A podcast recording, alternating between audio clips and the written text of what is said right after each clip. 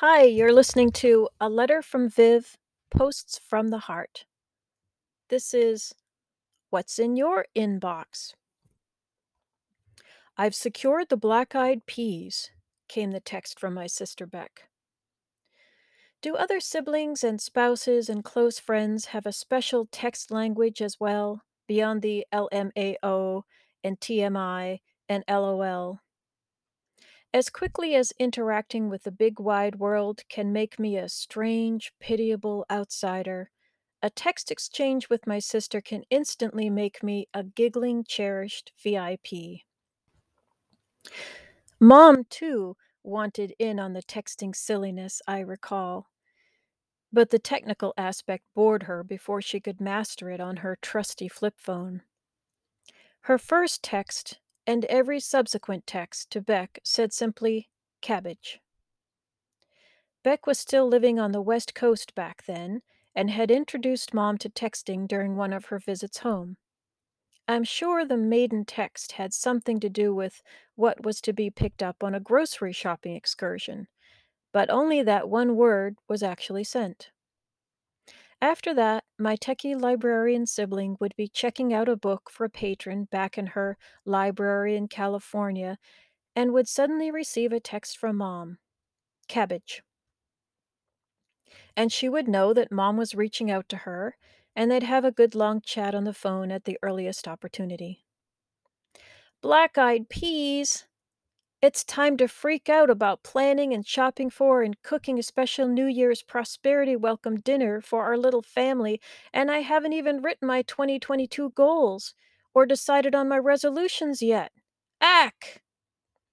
This is so unlike me.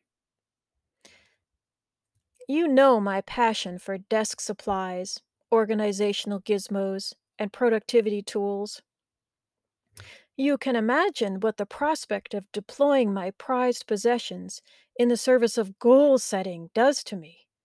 My sleek black 2022 planner and jaunty new inbox, knowing Christmas gifts from handsome supportive husband, HSH, are mere inches from my elbow as I write to you this moment. I've written pages on and had several engaging discussions with my maker regarding my vision for 2022.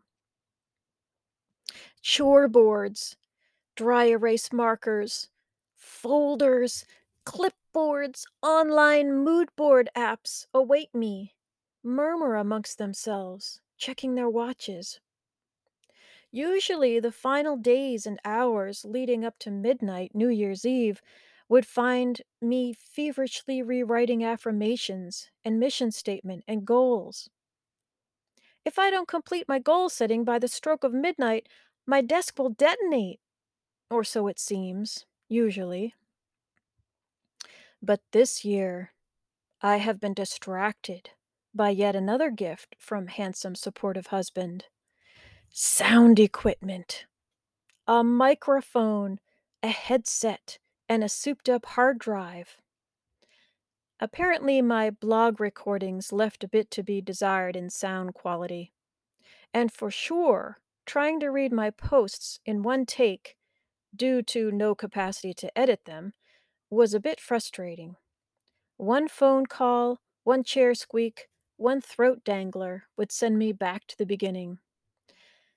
Let me tell you, a hidden microphone embedded in my iPad is nowhere near as cool as my new microphone, or mic, as we say in the biz. You know how a bouquet of flowers will inspire you to tidy your desk? I tore my office apart, dusted, vacuumed, emptied out old hard drive, and feng shuied the heck out of my workspace in record time so we could set up my new recording studio. How I love to be in front of this microphone. That's probably geeky to admit. It's just magical. Hitting a button and then hearing something I made come out of the speaker. One fall day in 1970 something, my dad came home from work with a large present for the house. To our delight, he unboxed a sparkling Zenith stereo, complete with recording capabilities and blank eight track tapes. Oh my.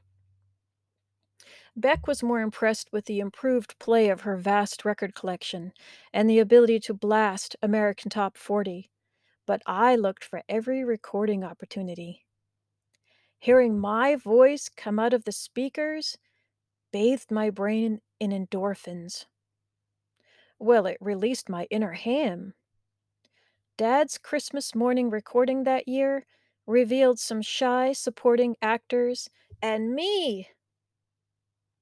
Dynamite! I exclaimed after one present. Hey, I said, opening another. I was rather enamored of Jimmie Walker and Henry Winkler at the time. Ah, good times. By the way, Beck's intel is that Mom was decidedly not pleased with Dad's surprise use of the tax return check. Their arrangement was Dad worked outside the home, gave his check to Mom, and she made the whole thing hang together week to week.